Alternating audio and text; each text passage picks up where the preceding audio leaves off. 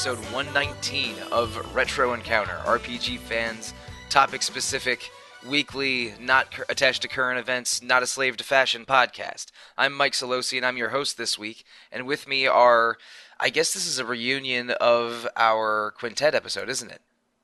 Yeah. It's, it's the quintet trio.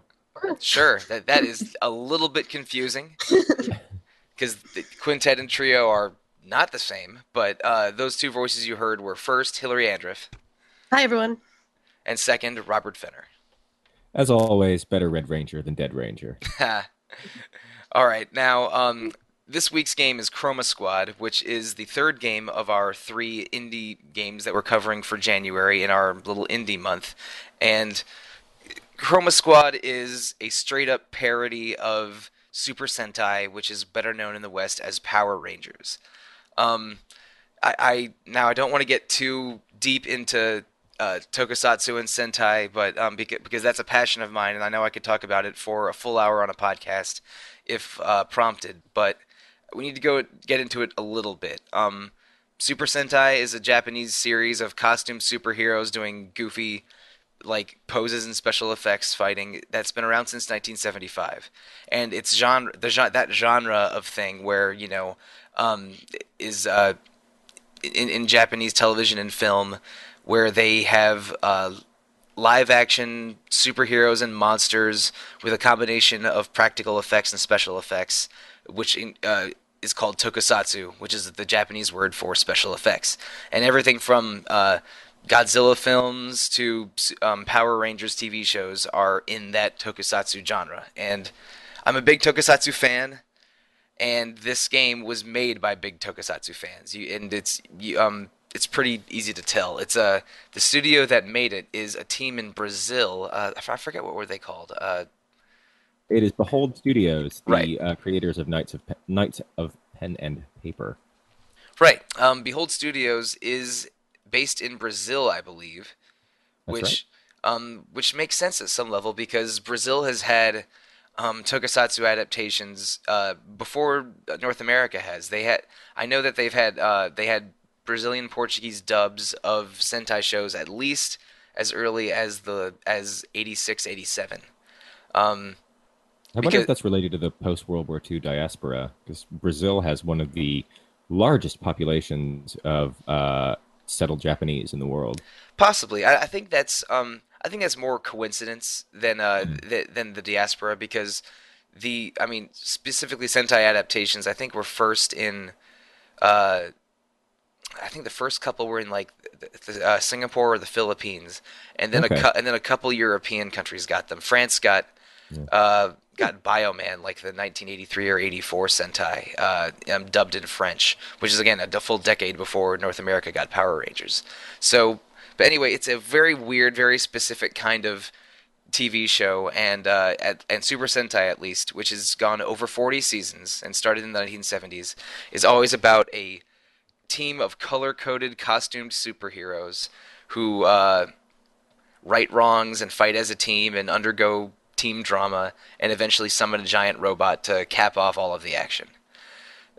so that's where we're starting from here. Uh, Chroma Squad is a parody slash homage to Super Sentai and Power Rangers. And, uh, and uh, Robert, you were mentioning before we started recording that uh, they even got in trouble with Haim Saban, the uh, the production studio that makes Power Rangers. Is that right? Uh, yeah, apparently so. Um, so I, from what I've underst- from what I understand, that they, uh, I guess Doctor Soap used to have a name a little bit more similar to Haim Saban, and Oh, okay. Costumes were shaped a little bit, uh, more more like the costumes that you found in Mighty Morphin Power Rangers. that Um, makes so much sense. Mm, okay. yeah, and they um they re- they received a letter from Saban's uh copyright team asking them to you know do something about it. Apparently, uh, despite them, they they joke about it a lot on social media and a little bit in the game. Uh, I think Behold Studios have gone on record to say that actually they were pretty friendly and easy to deal with. Okay. cool. Um, maybe they're just saying that because of uh, contract uh, agreements, but uh, yeah, so that's why we see uh, a nod to um, Saban's Power Rangers on the title screen. Right. And oh, and I, and I maybe I should mention this. Uh, Sentai is just a word that means um, task force or squad. So Hmm. it's so Super Sentai is really just Super Squad is what the name of the whole franchise is. And Task Force. That's so hip hop. and uh, um and the production company that makes Super Sentai Toei has has several superhero um shows under their uh, uh under their wing, including Kamen Rider, which is probably the most popular um tokusatsu show in Japan. It's uh Kamen Rider shows are always higher rated than Super Sentai, even though there's there's been more Super Sentai over the years. It's got that cool motorcycle, huh? Yeah. Hmm Except for the one season, which was a uh, a Knight Rider reference, where he had a, a talking car instead of a motorcycle. Oh, right. Yeah, Kamen Rider Drive. That's a good. That's a good. That's a good season too. All right. Uh, part of the fun of Chronos Chroma Squad is that you get to sort of design your own team of Rangers, and uh, um, right, basically, right at the beginning, your uh, your player characters are a group of stuntmen. We're making a show under the direction of Doctor Soap, and they don't like how Doctor Soap is doing the show. It's uh. It's, it's like they're having him transform right at the beginning instead of build up drama. There's no dialogue or story. They're they're frustrated at how weak this tokusatsu show they're on is. So they all quit and decide to make their own TV show. Um, and and in doing so, they, they find an old warehouse that they're able to that they're able to use and a uh, and a big cool looking device called Cerebro that they decide to plug in and and have it and and use as sort of a central prop to their uh, um uh, to the TV show. It's like and it the way they use it is sort of like you know like Zordon and Power Rangers, just this big ominous machine that is uh that guides them that guides them and is a and you know is also provides the voice of of the narrator. Or Cerebro from X Men. Yeah, exactly. I guess that was a copyright that they didn't have to deal with. But and and from there you uh, you basically record TV episodes of your own uh, of your own tokusatsu show.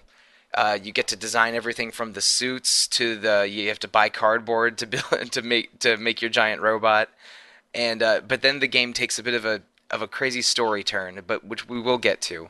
But first, I have to know just the most basic question of all, starting with you, Hillary. What five colors were your Rangers, and what did you name your team? All right. So I actually had my leader as brown, and then I had like a light green and a light blue and purple and pink, just because the way Awesome. I don't know, yeah, the way it, the formation looked together was I don't know. I just liked how it looked kind of in the title screen and when they were all in a line. So there you go. There's no wrong way. There's no wrong way to do it. You pick the colors you want. It's like like Sentai itself has a lot of weird traditionalism. Like red is always the leader or the most important character. Um, like black rangers are always men, pink rangers are always women. But we don't have to deal with any of that now. This is just do it however you want. Um, and uh, Rob, what was your uh, what was your five colors? Um, you know, I think I'm really boring, and I went with the default. I I don't. I, I'm I'm sure that I knew that you could change colors, but now that I'm thinking about it, like if I think if I knew that, or if I paid more attention, I probably would have done so. So it was um, red, black, yellow, um, pink, and uh, blue. Um, we were all women, and we were called the Naughty Squad. Naughty Squad Assemble was our uh, battle cry. nice. Oh, and uh, Hillary, what was your team name? I think I glossed over that. Oh, no problem. Um, so I just switched it from the default, which I think was Mighty Incorporated, to Mighty Mighty Incorporated because one wasn't enough. She's mate mate. But that no, that that's your uh, that's your studio name. What about your team name? Oh, whoops, yeah. Um, actually, I think I kept that at the default because I was really after seeing the title screen and like I was just very excited to get started. So I think I loved it. Yeah, and uh, I think you can change your team name and your At any uh, time. at any time. yeah, but- but you- anytime, but which you is cha- great. Yeah, you can't change your uh, your color combination though. They, they they set that from the beginning. Yeah, your actors are locked too. I was uh, a little bit surprised by that, but uh, it worked. It worked for me.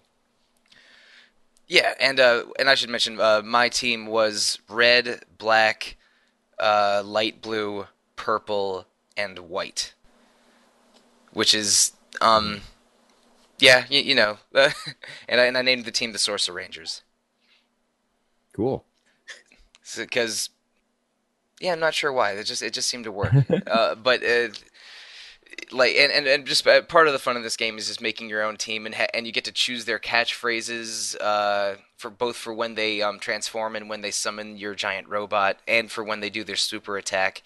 Eh, Because you know, po- like poses and calling out ridiculous attack names is part of Super Sentai. 100%. Heck It, yeah. would, it wouldn't be it Mm. without it wouldn't feel right without it.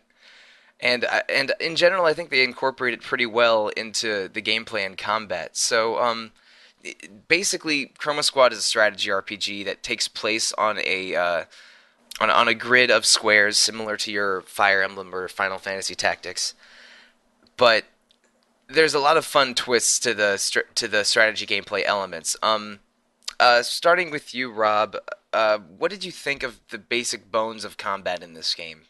Um, they are very basic bones. Uh, Yes. This is a it's an it's a no frills strategy game. Um, you you're not really worrying about um different weapon types too much. Uh, all terrain is flat.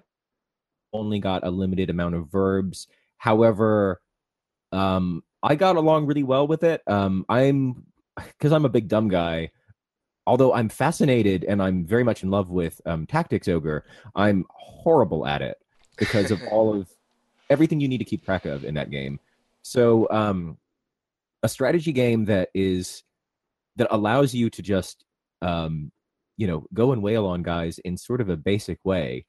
Um, I, I get on with that very very well. It's one of the reasons why I like Disgaea. I mean, even though that has intricate systems, you can just be be wacky in that game.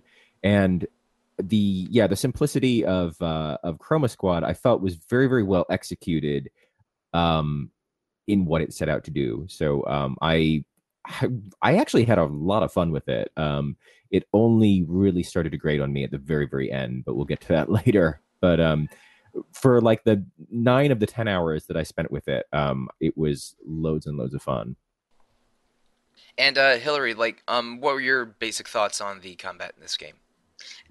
They were pretty similar. Um, a, a lot of my thoughts were just covered. One thing I'd add is the extra sort of features like the teamwork and the team attacks were really nice. Like they fit the theme really well, and they didn't. They were still pretty simple, which was nice. And I liked the way that the simple sort of episode gameplay. I think that was a good choice, given that you have all the studio stuff that you can do in between episodes as well because I never felt like I had to spend too much time either in episode or doing crafting. I could kind of strike a nice balance without getting too overwhelmed. Hmm. We will get to the studio stuff in a, in a minute, but uh, one thing you mentioned that I do want to talk about is the teamwork gameplay. There's a basically a teamwork button that your characters can use instead of attacking or, or moving at any time. Oh, and, and and if you move without acting, you get to move a second time, for which is which is helpful if you want to just travel across the screen in in uh, in, in a large amount. But like the teamwork button, basically your character will just go into a pose, and if one character is posing in teamwork, then if another character attacks near them, they can join for a team attack, or a character can walk up to them, and the character that ha- is in the teamwork pose can like like pick them up and throw them, or have them jump off their shoulders, which is a very very Sentai thing.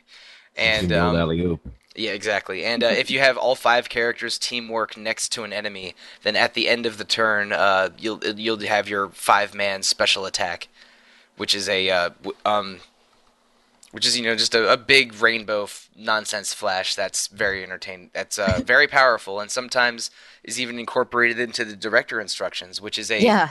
which is a uh, which is a very cool feature. And um, uh, Hillary, you also mentioned that of Disgaea, that's that's that, that's kind of lifted wholesale from it actually. yeah yeah. Oh, Sorry, oh, I've interrupted you. uh, are you talking talking about the tossing or the director instructions?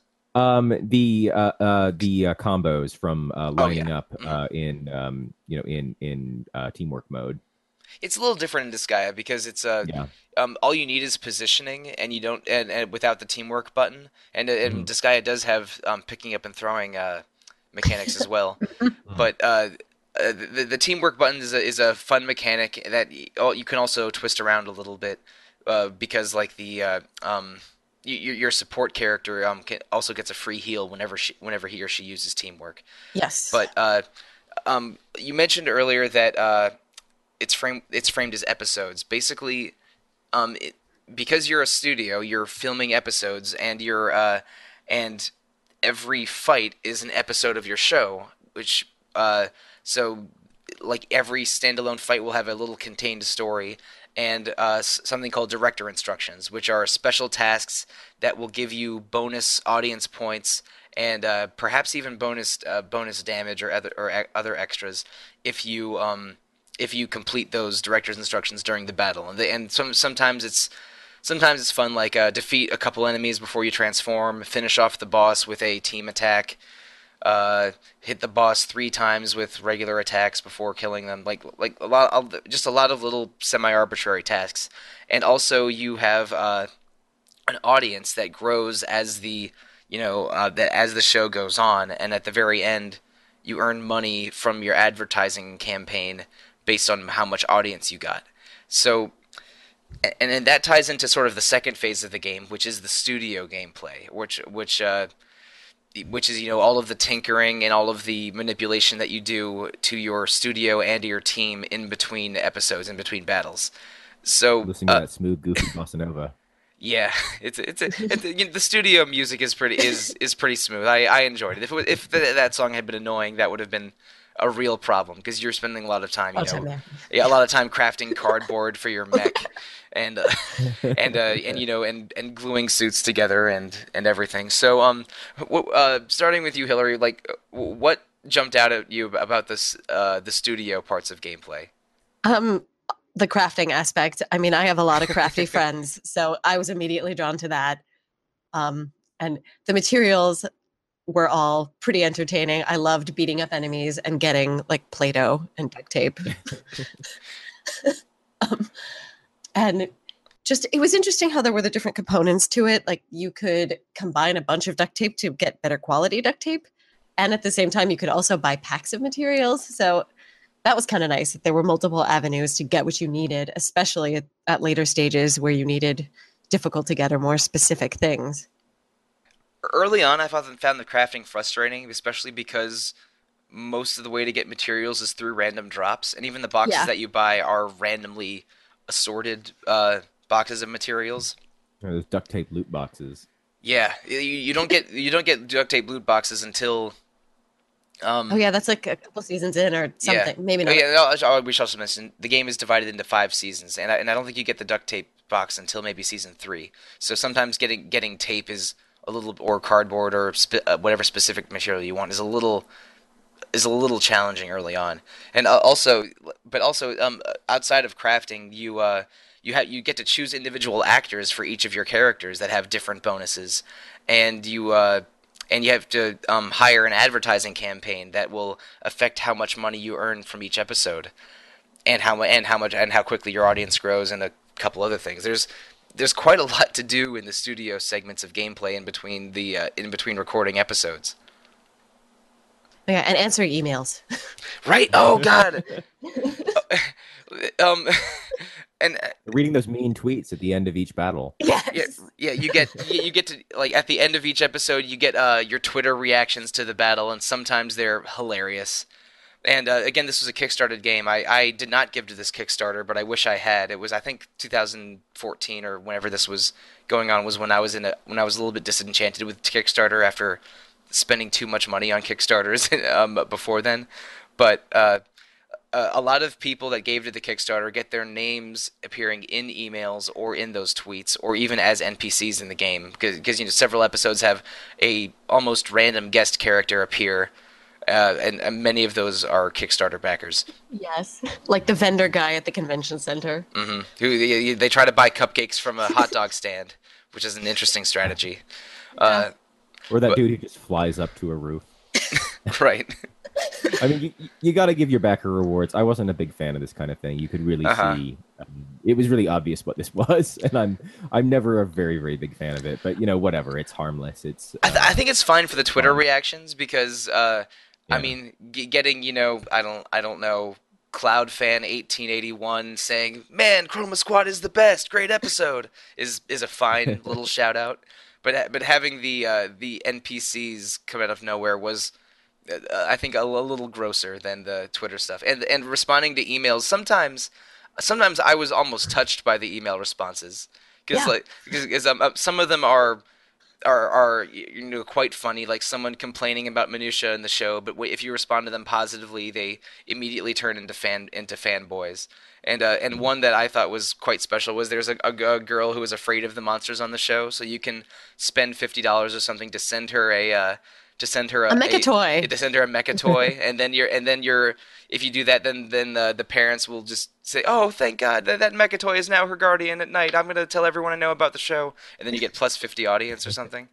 It's like, that that was quite sweet, but um the the incorporation of fake social media I was very amused by, and uh, yeah.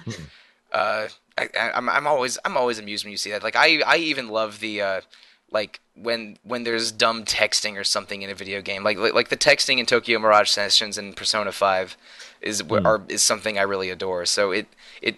It, it makes the game feel a little more grounded, even though those games are, you know, frankly, you know, ridiculous sci-fi fantasy nonsense. But I, lo- I lost some audience when I shut down somebody's preferred ship. Oh, you did? Oh no! Yeah.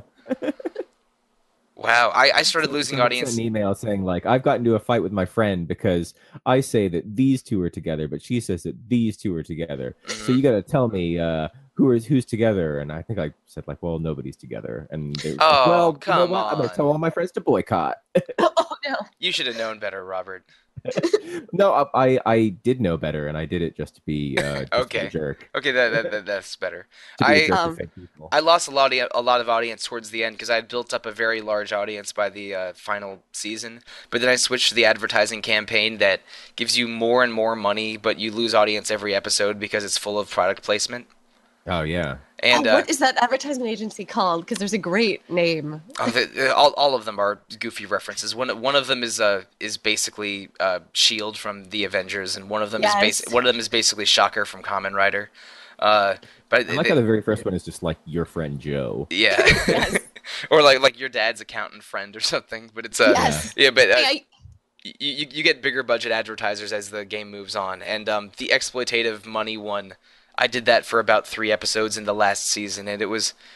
But then I got a little bit disheartened by losing so much audience, so I switched to a more normal one after that. Hmm.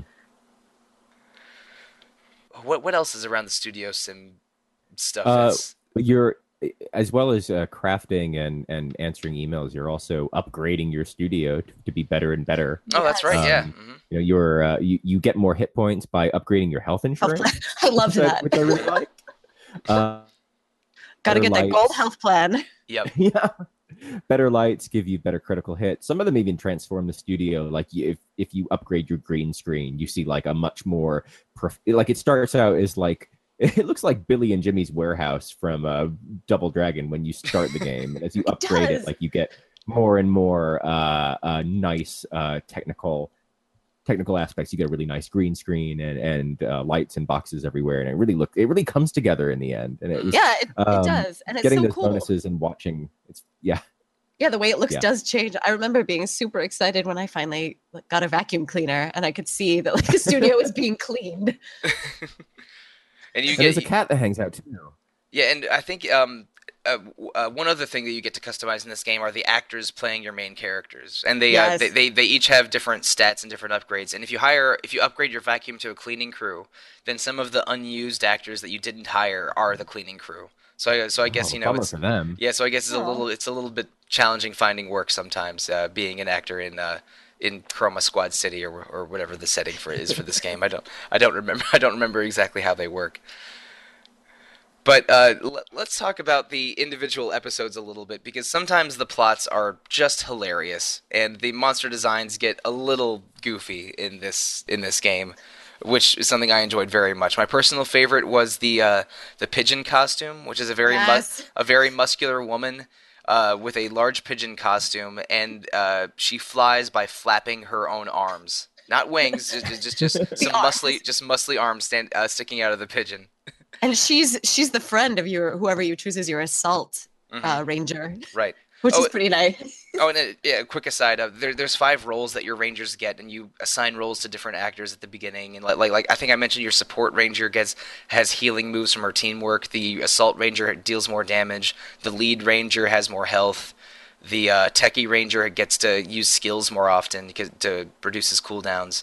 And then the scout ranger is the most agile one that can do more evasion and more counterattacking. So yeah, those are your five basic characters. Uh, and uh, so, so, Rob, did you have a favorite monster or a favorite uh, episode scenario? Because sometimes they're pretty amusing.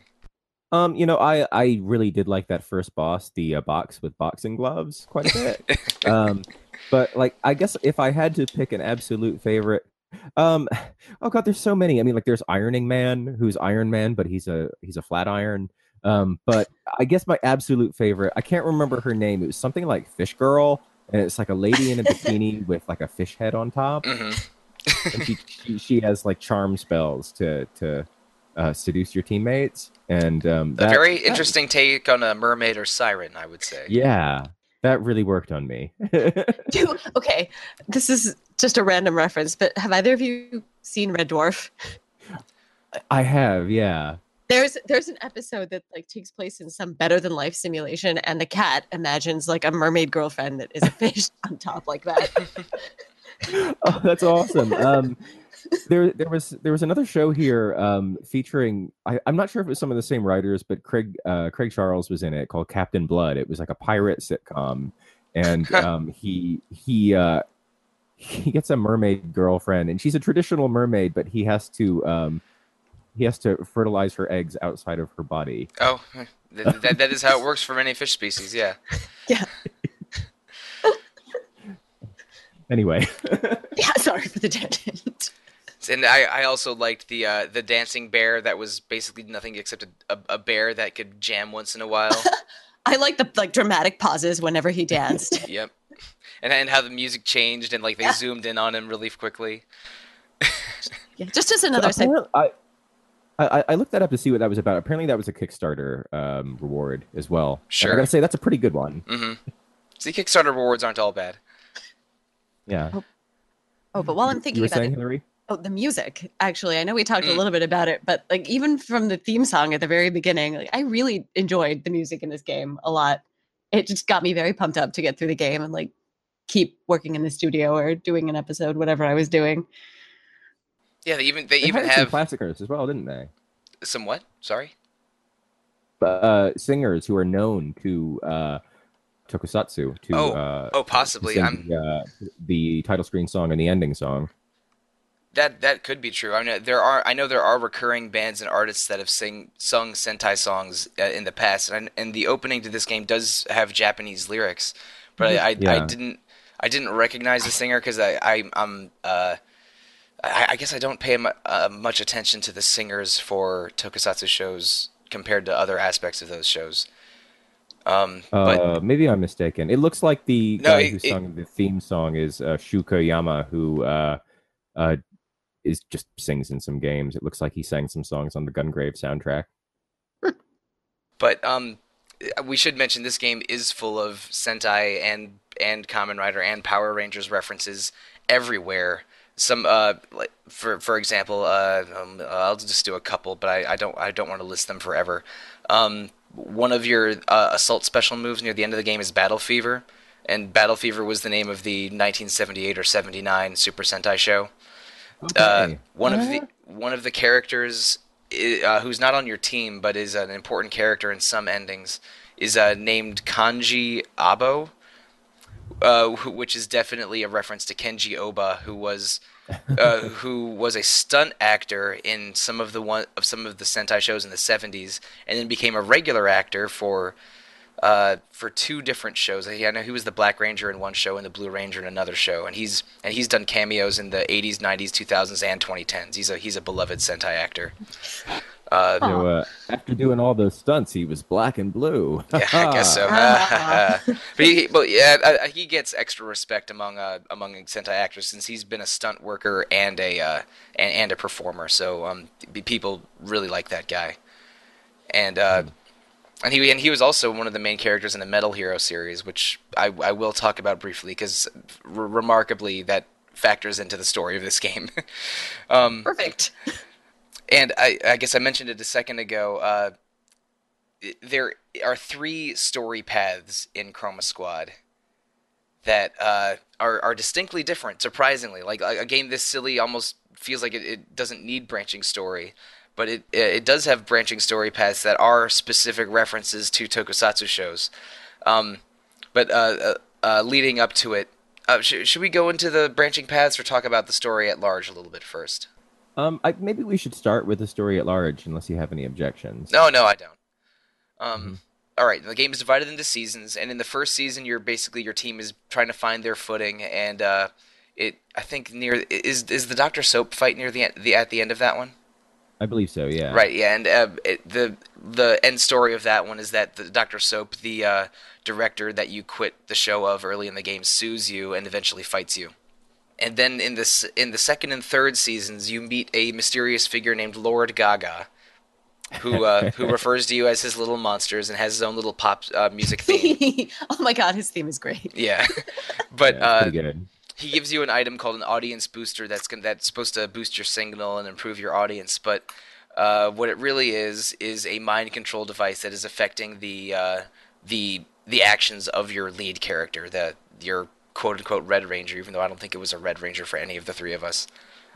Um, I had the Blue Ranger as the leader for the uh, for uh, for this one, but and I forget what the, there's the, this. the lead starts getting arrogant and uh, insisting on taking up all the screen time and is, is quite argumentative and not very nice to the rest of the team.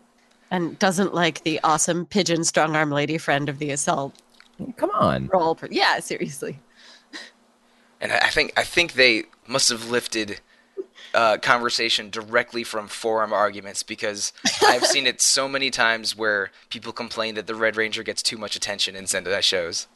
It, it's it's a very common complaint that sometimes I share, and sometimes I think people are over overblowing it. But like having an entire season be about a Red Ranger with too much focus is is pretty great.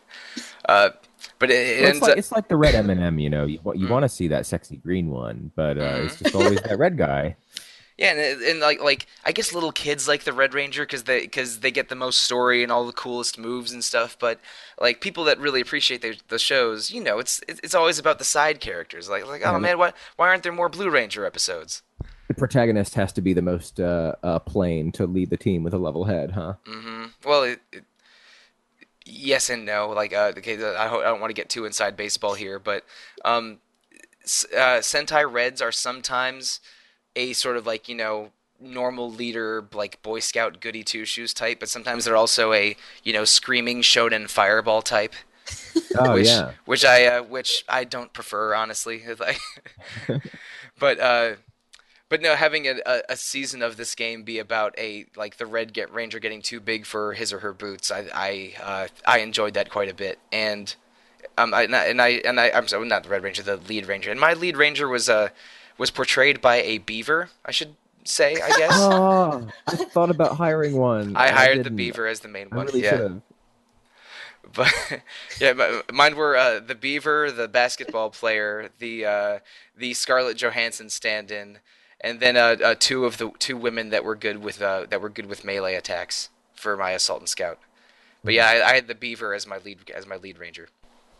Awesome. So it was a little bit amusing seeing this, uh, you know, uh, th- your lead ranger turn into a diva, and it's uh, and my lead ranger was a cartoon beaver. I uh, I really I almost made my lead the robot. Mm. Almost. But yeah, the, the the, game. the actor selection are amusing. Um, but it, it turns out that Lord Gaga is not helping you. The uh, the enhancement device that he gave you is to control the lead ranger's mind, and uh, what it's also doing is opening up portals to um, outer space, so Lord Gaga can bring in his invasion fleet. He is a an evil space conqueror of sorts.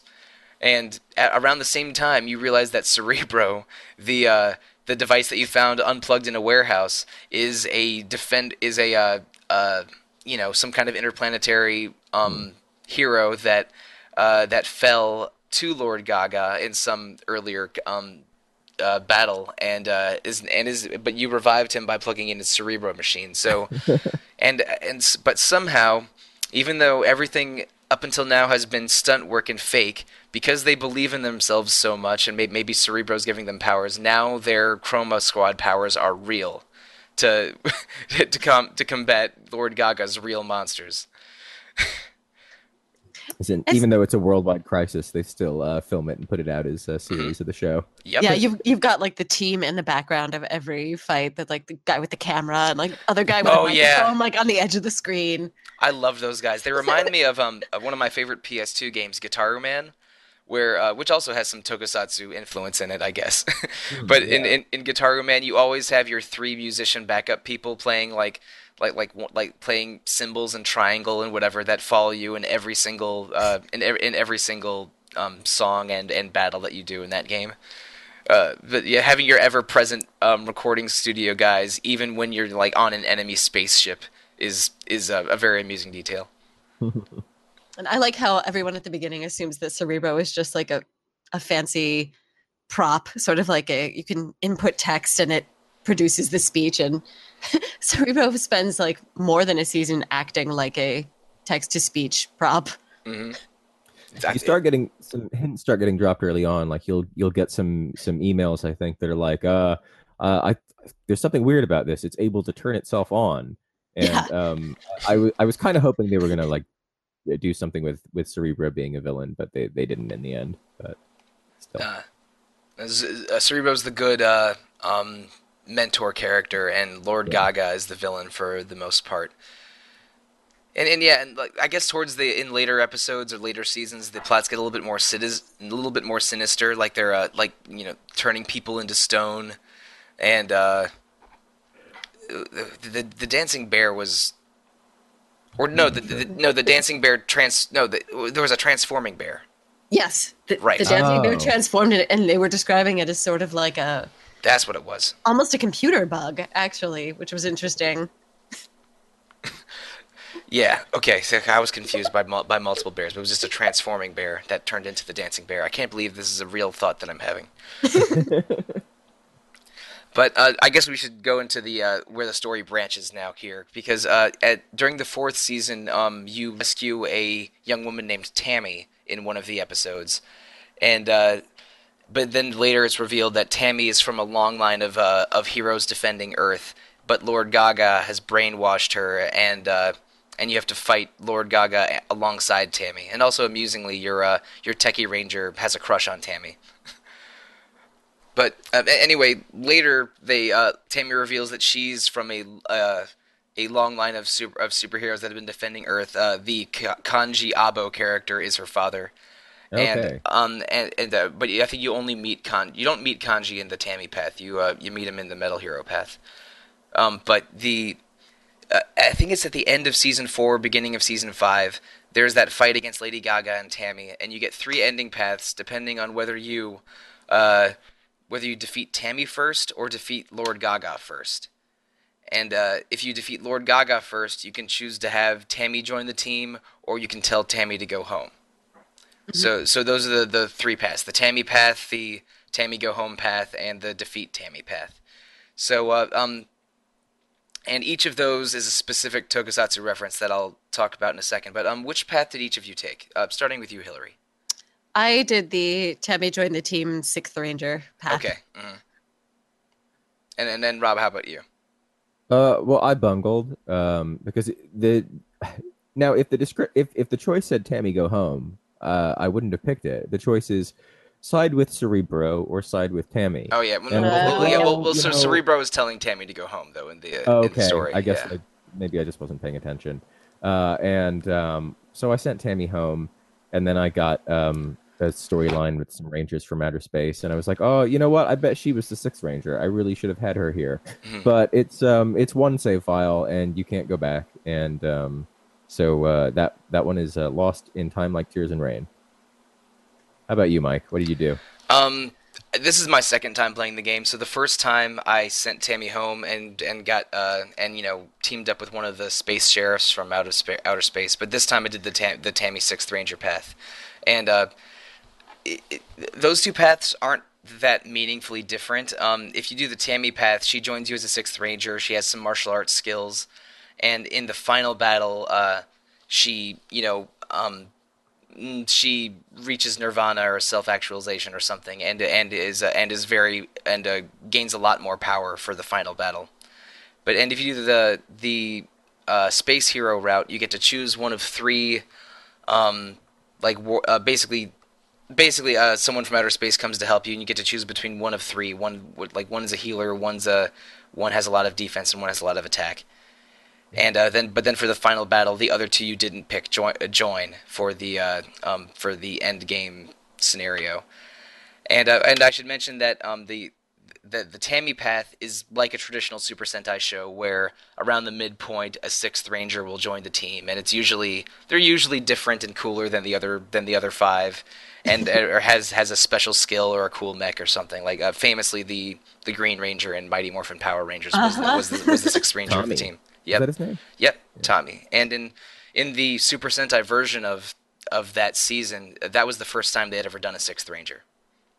So Oh, groundbreaking. yeah, so it, it, it was a groundbreaking thing, and and and th- I guess that was the '92 Super Sentai. So almost every season since then, 25 plus seasons, has has followed in the in uh, in that path. So a sixth ranger definitely became a very common trope that is usually exciting and welcome to fans. But um, one of the other shows that Toei produces in the tokusatsu genre is called Metal Heroes, which is they, they aren't quite as attached to the same traditionalism that Super Sentai is. Like each Metal Hero show is pretty different. Like one year it was a it was ninjas fighting yokai in a castle. One year it's a, or several years it's it's you know it's like space sheriffs fighting intergalactic things.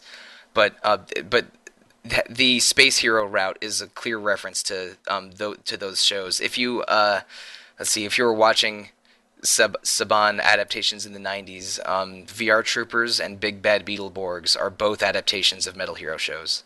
Oh, okay. I've got that theme song in my head now. I am I am sorry because Big Bad Beetleborgs. Beetleborgs was weird. yeah, I remember. I remember one of those was. I think was one of those based on the in in particular the Space Sheriff uh, s- season, or am I remembering wrong? Oh, I don't know. I, I've I've only seen parts of one or of one or two space uh, uh, Metal Hero shows, and I haven't finished any of them. Okay, But I, I, I know the the one where they were all uh, beetle robots was the Big Bad Beetleborgs thing, and I and I think VR Troopers adapted more than one show. I'm not, I'm not exactly sure how they how they all work. effect, huh? Yeah, but um, the, the the very first one of them was called Space Sheriff Gavan, and that you see you still see that the Gavan characters show up in in Toei's recent shows. Uh huh. Uh, but uh, so yeah, the, um, those two story paths are based on the traditional Sixth Ranger and Metal Hero, and the the path where if you def- where you defeat Tammy, um, if you do that, then uh, her father comes and tells you what uh, and and offers to help you in your quest because uh, because they they're from a family of heroes defending Earth. But in the first episode of season five, all of your characters get kidnapped by Gaga except for your Assault Ranger and and uh, and after one and after like an initial fight where you team up with Tammy's father, he gives you a transforming belt and a motorcycle, and you uh, do an entire season fighting as the solo assault ranger, um, which is a, a reference to the Kamen Rider TV show that Toei produces. And the so motorcycle, yeah, the motorcycle and belt give you a, a very powerful buff and uh, a lot of extra movement and the ability to act. I think to act two or three times in a turn and it's uh it's more challenging than the other modes because you, you also have to really work on keeping your assault. You don't have any healers and uh, and only some amount of self heal, but it's a it's a pretty cool, pretty different story path uh, where the, where the assault ranger has to rescue his uh his or her companions. I kind of wish I'd went for that one. It sounds like the most interesting. I haven't done that one either, but I, uh, I, I I know it's supposed to be harder than the other ones, and I didn't want to compromise my playing time for this podcast, even though I ended up Yeah. finishing with uh with with like with plenty of time to spare. This game was uh, shorter than I remember. It's only about nine or ten hours. Uh, but I, I may well visit visit it and do that path at a later time because I didn't I did enjoy playing this a second time. Yeah, I really want to too. I, I mean, there's a new Game Plus option and everything to Mhm. Yep. try it out. So I was also reading a little bit about the different difficulty settings, and they it's interesting because they're pretty like pretty clear suggested paths for the different difficulty levels. Like I think this the sixth ranger path is suggested for some of the some of the less challenging ones, and then I think that that middle path where you get the three extra space law enforcers is suggested for the higher difficulty levels, which makes sense. Yeah, the, the the metal heroes are stronger than Tammy, I think, and it, it does make the final battle a little bit um a little bit easier. And uh, uh, Rob, you mentioned at near the beginning of the episode that you found the last couple of fights quite challenging, and I'm and I'm with you. There's a weird difficulty spike right at the at the last Lord Gaga fight and at the uh, um at when you fight Gaga's commander, and um I, I kind of love the fight against Gaga's commander because uh, he has the gimmick of he never uses a weapon more than once. So, so th- there's a bunch of servant servant monsters carrying weapons that run up to him, and then he'll he'll kill one and then use the weapon they were carrying for a special attack, which I I thought was a little hilarious, but also you know quite powerful and uh, one of the more challenging fights in the game. Uh, what were your thoughts on the on those late fights? I had a terrible time. Um, Oh. I, despite having the the metal heroes, um, I uh, I did not have an easy time at all. Um, those final two fights in particular are where uh, I think bosses just keep spawning, and Yep. it's really just kind of like a battle of attrition. And The Gaga one has to- has way too many summoned bosses. A- After oh, it's horrible. Yeah, after a while, it's like I need to stop. I, I uh, that one took me a second try. It's like the only time in the entire se- in the entire game I had to use it. It's like okay, when he starts summoning these guys, I need to just ignore most of them and hammer on Gaga to end the fight because I I cannot handle this level of reinforcements. Yeah, that that gets a big old F on game design uh, from me. Um, that it just kind of felt like a, a, a way to artificially um, have uh, have a challenge without it being uh, particularly meaningful. Uh, and then the final final battle, it wasn't quite as bad as that, especially when I figured out um, the gimmick, which was that the uh, what was his name, like Emperor X or like Lord X or something. Oh, so some Um, extremely generic villain name. Yeah, yeah. I when I learned that uh, once you gang up on him, he'll eventually teleport to the other side of the the arena. I, um, you know, I'd I'd split my teams into two effectively, so we could Mhm. uh, surround him and and pull off fancy moves on him. But it, it was still pretty challenging. Um, Yeah, in a way that was slightly more less less annoying than the than the battle that preceded it. Yeah, I'm with you. I, I I like the final fight a lot, especially since it does a very Sentai thing of him, you know, transforming into a second form that's uh that's you know more unchecked power but kind of more monstrous. Uh, you know, He also looks doing funny too. yeah, I like it. I, I I liked the gimmicks and the pace of that final battle. Um, but also, I, I guess we haven't even talked about it yet. There's there's mecha fights in this game. Yes, yes. God, how did we miss that? I, I I'm a little shocked that we managed to ignore that. But uh, you, know, you, you build your mecha as uh, as you upgrade your team, uh, but you do so with cardboard, and you can you can customize the torso, arms, legs, and head to, for for different stats and different appearances. There's a, a lot of a lot of fun goofing around to do with that. But um, several episodes are punctuated off by mecha fights, which are very different from the uh, uh, from the um, the strategy gameplay for the fights on foot. So, uh, uh, Hillary, could you give us a, a brief description of how the mecha fights go, and also your thoughts on them? Okay, sure. So basically, like you said, the mecha fights usually happen at the end of a series of points in an episode just to kind of be the final finishing touch, really big, exciting portion. So your rangers will call on the power of their mecha, and then you'll suddenly get a nice view of the cityscape. The monster usually has a final. They do this because the monster has a final form that's also giant, you know, kind of like kaiju size attack. So you have to use the mecha, and then it becomes uh, a different, almost kind of a different sort of style where you can choose to attack, and then you have to time and hit the mouse button to get in. There's a bar and get in the range to perform a successful attack. Golfing. There's yeah. um, and with defense, it's pretty similar, but you have kind of a shield symbol, and you try to time it so that the size matches, and and then depending on how you customize your mecha, there there are different special attacks. Like I use the laser beam one a lot, and the mm-hmm. idea is to use attacks to get the opponent's health bar down it'll go, it actually there's a series of three usually where it'll go down all the way once and then you get a little bonus and you because you knock them back and then they'll come back and you have to do it again and yeah, yeah, they'll, they'll have multiple health bars, and every time you uh, re- eliminate one health bar, uh, they'll uh, you'll knock down the opponent, and you'll get a free turn afterwards. Hmm.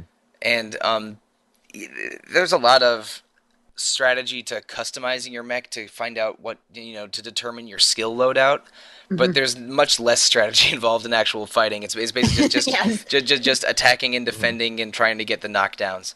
Um, and and you can attach your special move, your finishing move, to your torso or to your left or right arm. Yes. And uh, I the strategy I use is I just improved my hit percentage as much as I could, just to make just to make that mini game uh the, like that golf mini game easier. And then by the end of the game, like it was uh my first three hits were it, there wasn't even any red space on the bar. Nice. nice. Uh, and Yeah, I, and the- you know, I would just punch on them and punch on them with my high hit percentage until I could get a knockdown, and uh, that was basic my strategy. Though I don't, I, I didn't even have to defend unless there was director's instructions for any fight except for the final fight, which is uh, Right, which is because- way harder than the other mecha fights in the game. Yeah, true. Mm. So yeah, that hit percentage is really important because uh, the director's instructions are often, you know, get a combo of X number of hits, and the- and the hit bar gets smaller and smaller and smaller. Yeah, I couldn't get that uh, ten hit uh, director's instruction in the very last battle. I, Yeah, I, that I was got rough. up got up to nine, but I couldn't make the ten. Same. I did get the hit bar up to ten, but I I had maximized hit percentage over every Yeah. other stat for my I mecha, had so not. I was I was I was uniquely equipped to do that. But it, but uh, I think the the mecha fights are. Uh, I mean, mindless is the wrong word. Um, I I uh, I think that the strategy gameplay on foot's way more interesting. But I It's I like, it's do. like a QTE to, to break up the um Yeah. to, to mix things up a little bit. But I have to say, I love the drama of it because every every, Yeah. hit, you, every hit you do, they zoom in on the monster more, and uh, and they there's just they just try to put as much drama and as much like you know panache into the mecha fights as they can. They do. You get the little like colors in the background. They Mhm. get brighter the more you hit. You get these onomatopoeias in in uh, in uh, uh, katakana uh, popping up on the screen. oh yeah. Oh yeah, it's uh, it, it was like the That's mecha cool. fights are fun and cool to watch, but the the actual mechanics of them, where you're basically just playing that you know playing a golf mini game to try to click in the in the yellow or white portion of the bar, is was Hmm. you know less interesting. Oh, I, I couldn't really imagine another way for them to do it. I mean, Right. especially working, you know, with within a small budget and with limited resources. Um, so uh, I'm I'm happy that they did it that way instead of just adhering to um, uh, a strategy battle that would have had like the same mechanics, but Yeah. you know, a one v one. I, I don't know how to make it better necessarily, but I am glad it's Mhm. different, and I do love the uh, um, the visual choices and the style of the mecha fights. Mm-hmm. Big chunky pixels looks nice. Oh yeah, It's pretty great. Like you get a series of these, you know, big transforming monsters. So like by the by the last couple mecha battles, the the team is just sort of like, oh right, of course, there's another final form. Okay, mecha time. How much time did you all spend talking to the narrator after the credits rolled? uh, qu- Oh, I quite think a I while. this. No, no, yeah, it, it um, I, I yeah, the, the narrator has a very long conversation with you that is sometimes just silence, but if you click through it, it if you click through it enough, you do get a bonus scene. Yeah. Um, where you you uh, see Cerebro in his uh, in his original form. Before he was a brain in a jar. Mm. Oh, I missed it. I missed it. So Hillary, what does what does Cerebro look like? Um, he's sort of, a, uh, I don't know how to describe him, but he's kind of like a really large, cute creature, kind of in a cowl. Oh, Almost looks, almost looks bear-like, but not quite. Yeah, I I, I, cute. thought I thought he looked like sort of like a like like a giant hamster or something. Yeah. But uh, like, which was a, a and again a, a very interesting choice made by the developers. But uh, but it was uh, you see Cerebro um speaking to a, a former team that he was leading, and uh, and then you see Lord Gaga defeat him and and confine Cerebro into into the machine that he's in for most of the game. hmm. But you, but to get to that scene, you have to click through narrator dialogue after very lengthy credits for several minutes. It's uh, I don't know how I missed that. it, it, it goes on a while, so it's it's it is a little bit easy to miss, I guess. It does, and there were several points where I almost stopped because it was kind of like, okay, really, you can stop now. The the game team is done. You should be done too. So, a lot going on in this game. Uh, uh, starting with you, Rob, what, what's sort of your overall impression? Is that positive, negative, neutral? Uh, it's it's mixed. Um, I you know, as I said, I enjoyed it almost all the way through. The final battles I found um pretty annoying. Uh, on the whole, I like.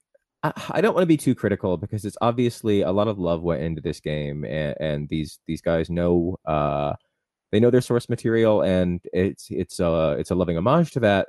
But as a whole, I think Chroma Squad is maybe like only partially successful um because like I, I felt that it was referential without being like particularly like clever or or transformative uh, henshin a go-go Mhm. uh so I, I- I think that like replication is one thing but i think it does like it does have very very limited appeal and i mean those who it does appeal to it will it will probably appeal pretty strongly but um i think that maybe they could have done a little bit more with the concept and maybe something maybe a little bit more subversive or a little bit unusual um that just w- wasn't wasn't quite there for me All right, and uh, Hillary, how about you? Um, I can definitely see what Rob is saying. I I'm going to say that my overall impression was positive just because I had so much fun with it and I really did enjoy going back and forth between the different types of gameplay a lot. I I kind of appreciate how all of that was mixed together. I think they did a good job with that. It's also it's also I don't know. It's it's definitely referential, but I think I'm at the point where I'm interested in kind of learning the references. So for the point where I was, like, I don't know, it kept my attention. Mhm. I'll have to send you a uh, a viewing menu of some tokusatsu shows to watch after Sure. we're done, after we're done recording, Hillary. Sure. But um, I, I see where both of you are coming from. I mean, as a fan of the source material, I enjoyed the references and appreciate the um, the earnestness that um, that the game has. It, like it feels they were really going for it, and I think they were mostly successful in capturing what's fun about tokusatsu, like like sort of the goofiness and earnestness mixed with real drama and somewhat interesting stories. But I.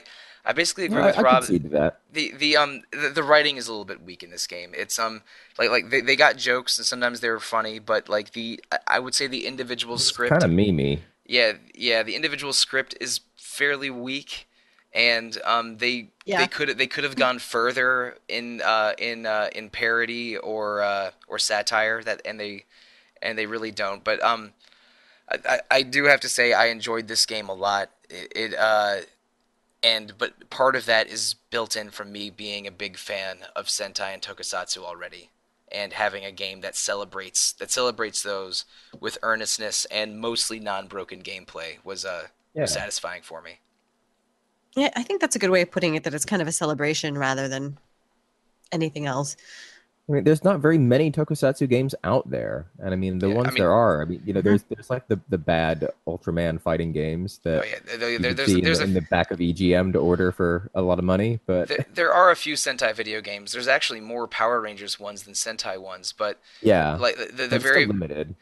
Like In and, and quality, it's almost you know, this is probably one of the better ones. My, my favorite one is one of the NES ones that has a very amusing 8-bit rendition of the of the opening theme in the opening menu. But that, but when the best part of a game is the opening theme in the menu, it's like that doesn't you know that, that's not the most ringing endorsement necessarily. And uh, and I mean the ultimate tokusatsu game is one that Rob referenced a few minutes ago, uh, Viewtiful Joe, which is basically a Kamen Rider parody where uh, where your spe- where your special moves come from zooming in and doing poses and doing uh and like speeding up or slowing down the camera, which are tokusatsu tricks that every that every film and TV show in that genre uses. Um, Hmm. So uh, like, but uh, and also there's a lot of video games, including several RPGs that we cover that have Sentai or Kamen Rider references. Uh, uh, Tokyo Mirage Sessions, which came out a year or two ago, has one of the characters uh, who is you know who you're working for a talent agency in that game, but one of the characters, his dream is to be the main character of a tokusatsu show, and if you complete his side quest, he becomes the new main character in the new Masquerider or, or Masquerader uh, TV show in that game. he, he starts off as just the villain of the week, doesn't Yeah, he? he starts out as the villain of the week, and then but then if you continue his uh, his his quest, he eventually like the the ending of it is oh you're the new main character for the next season, Well, which which I him. thought which I thought was very sweet. It was I, I appreciated that subplot. But yeah, like again, Chroma Squad does not have the highest production value. Um, the writing isn't great. There's plenty of weaknesses that you could look at to pick the game apart.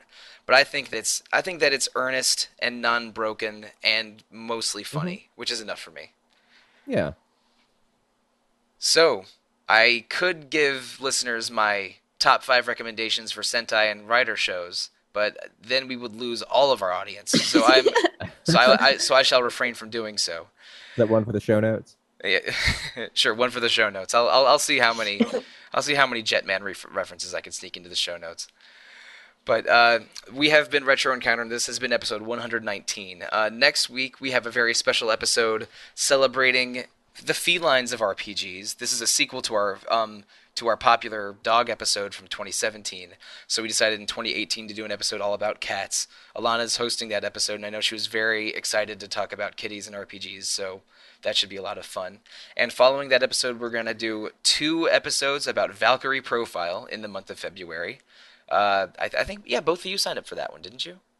That's right. I think I'm hosting that one. Right on. Okay. Yep. I, I, I suppose we've not recorded them yet, but they, they, those are coming. Those are coming in February, and also uh, the Lunar New Year begins in mid-February. So we're going to do a special Year of the Dog episode in in February, all about Okami, which is a game that is in a way a celebration of the of the Asian Lunar New Year. And so we're going to have a special one-off Okami episode to celebrate the Year of the Dog, 2018. You you asked, we listened. We're finally covering Okami. Yeah. you know, it's sort of a weird thing. Okami is one of the games that we argue about the most on whether we should cover it or not. Um, we being RPG fan as a site, but uh, I guess like like the current leadership and the enthusiasm among staff for Okami is such now that we all decided to cover Okami. Like, sure, why not? you you can go ahead and, and uh, email it in email into us or comment on our boards on rpgfan.com or visit the rpgfan.com facebook page and tell us that okami isn't an rpg and that's fine but we're going to have an episode on it anyway it, it totally is In addition to commenting on the boards or visiting the Facebook page, we are also on Twitter at RPGFancom, and we would appreciate it very much if you reviewed us on iTunes or Google Play or wherever you or wherever you're finding us. If you're using a podcast venue and not listening directly from the site, um, you can also email us at retro at rpgfan.com. So, uh, starting with you, Rob, um, if listeners want to get in touch with you, how can they do so? You can find me on the boards as Townscar Marty for Play in Town and Car, and you can find me on Twitter at Misanthrobob. Um, let's uh, uh, transform and roll out. That's not Sentai at all. No, no, no, no. Sometimes they do say "hushin" like a like a rollout when they when they yeah. summon their mecha. It's it oh, do nice. that in a couple series. But, uh, but unlike Kamen Rider, where Henshin is the uh, f- is the transform phrase for every Kamen Rider series, they yeah. do they do a different one for every Sentai. Okay. So it's uh say sometimes it's Tenshin, sometimes it's Henge, sometimes they just say change in English. It's uh like like uh, my my favorite Sentai show Gokaiger, they yell Gokai change. Oh, nice. Mm-hmm. Portmanteau. Yeah, exactly. And uh so it, Gokaiger is the pirate season and it's it's pretty excellent. but anyway, uh Hillary, if um listeners want to get in touch with you, how do they do so? Uh, best way to get in touch with me is on the boards. I'm EP Fire there, and yeah, happy to discuss, happy to learn from any Sentai fans that might be out there. Oh no, well, I, I, there probably aren't any Sentai fans that listen, but just in case there are, yeah, um, bug Hillary on the boards for what show she should watch. You should watch next. and uh, for myself, I am Monsoon on the boards. I am Monsoon Mike on the RPG fan uh, Discord, which I forgot to mention earlier. They, we do have a Discord. It's called RPG Fan, and it, I believe it's in invite only. So if you want to get an invitation, just go on the boards and ask for one, and you shall receive one. Um, my Twitter is at the real monsoon, and I have a special second Twitter at evoker for dogs, which is only for rants about video games and tokusatsu, pretty much. So if you want me to, you know, like, uh, I don't know, complain about the most recent episode of Kamen Rider Build, that's where you follow me on Twitter to, to that's listen for that. Mm-hmm. Useful information for this episode for sure. Oh yeah.